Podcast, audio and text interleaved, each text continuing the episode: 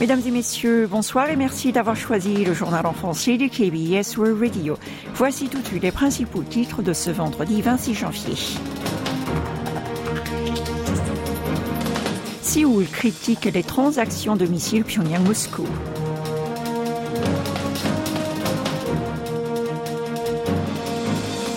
La popularité de Yoon baisse pour la deuxième semaine consécutive. Un remix de Mike Drop de BTS dépasse 1,4 milliard de vues sur YouTube. Restez à l'écoute, vous êtes en compagnie de Oh Ha-young.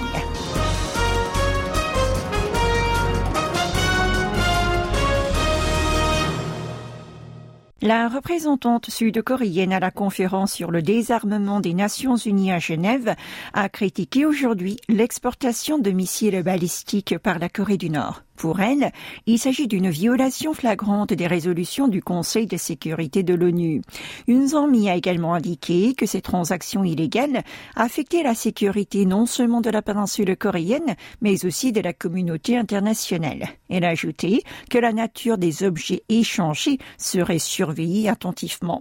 La représentante de Séoul a ensuite fait remarquer que Pyongyang avait mené des centaines de tirs d'artillerie vers des îles près de la frontière intercoréenne depuis le début de l'année. Elle a également mentionné ses lancements de missiles balistiques ainsi que ses menaces d'attaque préventive nucléaire et ses autres essais atomiques. Elle a souligné que de tels actes ne contribueraient en rien à la reprise du dialogue. En parallèle, au début du mois, la Maison-Blanche avait annoncé que la Russie avait récemment reçu des dizaines de missiles balistiques de la Corée du Nord. Elle avait également noté que certains d'entre eux avaient été utilisés pour attaquer des zones ukrainiennes. L'ambassadeur américain pour le désarmement, Bruce Turner, avait alors exprimé de sérieuses inquiétudes à ce sujet. Selon lui, les tirs de missiles balistiques du régime de Kim Jong-un se succèdent à un rythme rapide et sans précédent. Ces exportations d'armes vers Moscou, elles aussi, suscitent des craintes. Le même jour, l'Ukraine et le représentant de l'Union européenne avaient condamné le Royaume-Uni et son allié russe pour leur commerce d'armes. Le représentant du Japon, quant à lui, avait exprimé ses inquiétudes concernant l'intensification des activités de développement d'armes nucléaires par le Nord. Il avait ainsi appelé ce dernier au respect des résolutions de Conseil de sécurité. Le vice-ministre chinois des Affaires étrangères, lui, est en visite en Corée du Nord. C'est ce qu'a rapporté aujourd'hui la Cassina. Selon l'agence de presse officielle nord-coréenne, c'est hier que la délégation chinoise, dirigée par Sun Wei-dong, est arrivée à Pyongyang en passant par Shinichu. Sur place, le diplomate chinois doit ouvrir les pourparlers entre les deux nations à l'occasion du 75e anniversaire de l'établissement de leurs relations diplomatiques. Il devrait discuter avec ses interlocuteurs des moyens de développement de la coopération bilatérale, notamment le renforcement des ententes économiques. Petit rappel, le vice-ministre chinois s'est entretenu avec son homologue nord-coréen Pang Myung-ho, qui avait fait le déplacement à Pékin en décembre dernier. À l'époque, la KCNA avait rapporté l'échange des deux hommes sur le développement des relations entre les deux pays et leurs perspectives communes pour l'année 2024. Cette fois-ci, il est également possible que Soon rencontre de plus hauts responsables nord-coréens, dont Kim Jong-un. Ukraine. Et pour affirmer ce chapitre, la Corée du Nord aurait déjà mis en marche son réacteur à eau légère expérimental sur son site nucléaire de Yongbyon. C'est ce qu'a rapporté 38 Nurse en analysant les images satellites prises entre octobre 2023 et le 15 janvier dernier. Selon lui, la température des installations de distribution électrique connectées au réacteur a augmenté et une quantité massive d'eau chaude est constamment évacuée par la sortie du liquide de refroidissement. Ça signifie que le réacteur est en phase de test avant sa mise en service ou les premières étapes de son exploitation. Le site américain spécialisé sur le pays communiste a expliqué, dans le premier cas, Pyongyang semble tester l'échangeur de chaleur avec l'alimentation externe de l'électricité.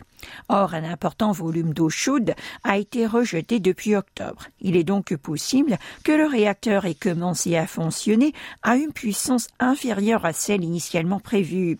Toujours d'après 38 Nurse, si le royaume ermite réussissait à lancer ce réacteur à eau légère, sa capacité à produire du plutonium destiné à la fabrication d'armes triplerait.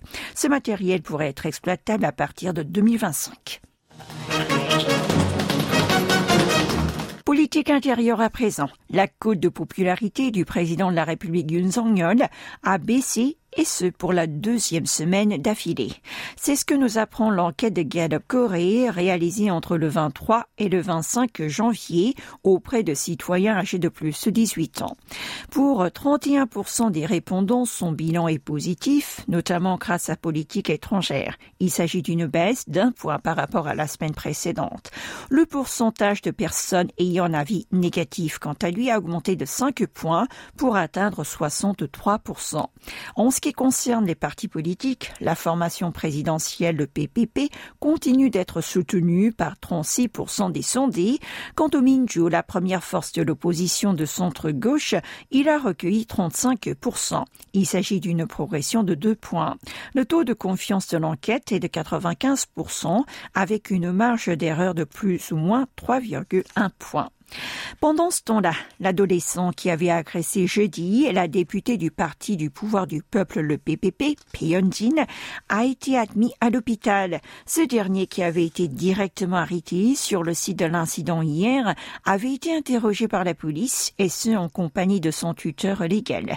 Cependant, compte tenu de son âge et de son état de santé, il a été hospitalisé d'urgence. Hier vers 17 heures, dans le quartier de Gangnam ce jeune garçon d'à 15 ans, avait agressé l'ancienne présentatrice télé. Selon l'assistant de ces dernières, il s'est approché d'elle en lui demandant deux fois si elle était vraiment la femme politique dont il avait entendu parler avant de la frapper avec une pierre à la tête, et ce à 15 reprises. La victime a aussitôt été transportée dans un hôpital universitaire pour être opérée et reçoit actuellement des tests et soins complémentaires tout en dénonçant l'agression. La formation pouvoir tout comme de l'opposition ont appelé les autorités à mener une enquête minutieuse. Le bureau présidentiel de Yongsan a lui aussi déclaré que cet incident n'aurait pas dû avoir lieu et qu'une enquête équitable devrait être menée. Vous êtes à l'écoute du journal en français sur KBS World Radio.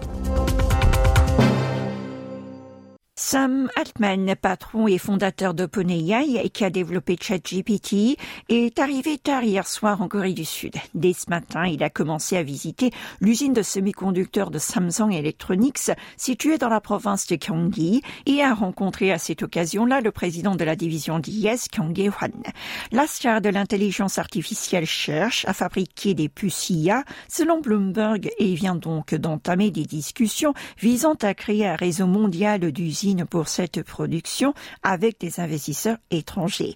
Le premier voyage d'Atman au pays du matin clair remonte à sept mois. Il avait notamment été reçu par le président Yoon et avait échangé avec des start-up locales. Tiffany Genestier nous rejoint à présent pour parler de la culture et du sport. Le nombre de vues du clip d'un remix de Mic Drop de Bangtan Boys sur YouTube a dépassé 1,4 milliard. D'après Big Hit Music, leur maison de disques et agence de promotion, cet exploit a été réalisé dans la nuit de jeudi à vendredi vers 1h du matin. Il s'agit d'une collaboration avec le DJ Steve Aoki qui a été dévoilé en novembre 2017. Ce single, rappelons-le, avait figuré dans le Billboard Hot 100 pendant 10 semaines consécutives. Le boys band sud-coréen désormais 14 clips qui ont été visionnés plus de 1,4 milliard de fois sur ce site d'hébergement de vidéos et réseaux sociaux.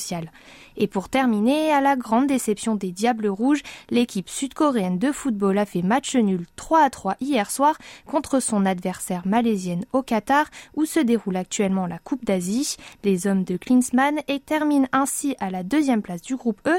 C'est le Bahreïn qui est à sa tête grâce à sa victoire contre la Jordanie. Les guerriers de Teguk doivent désormais affronter les Saoudiens qui sont arrivés premiers du groupe F. La Corée du Sud et l'Arabie Saoudite occupent respectivement les 23e et 56e places du classement FIFA.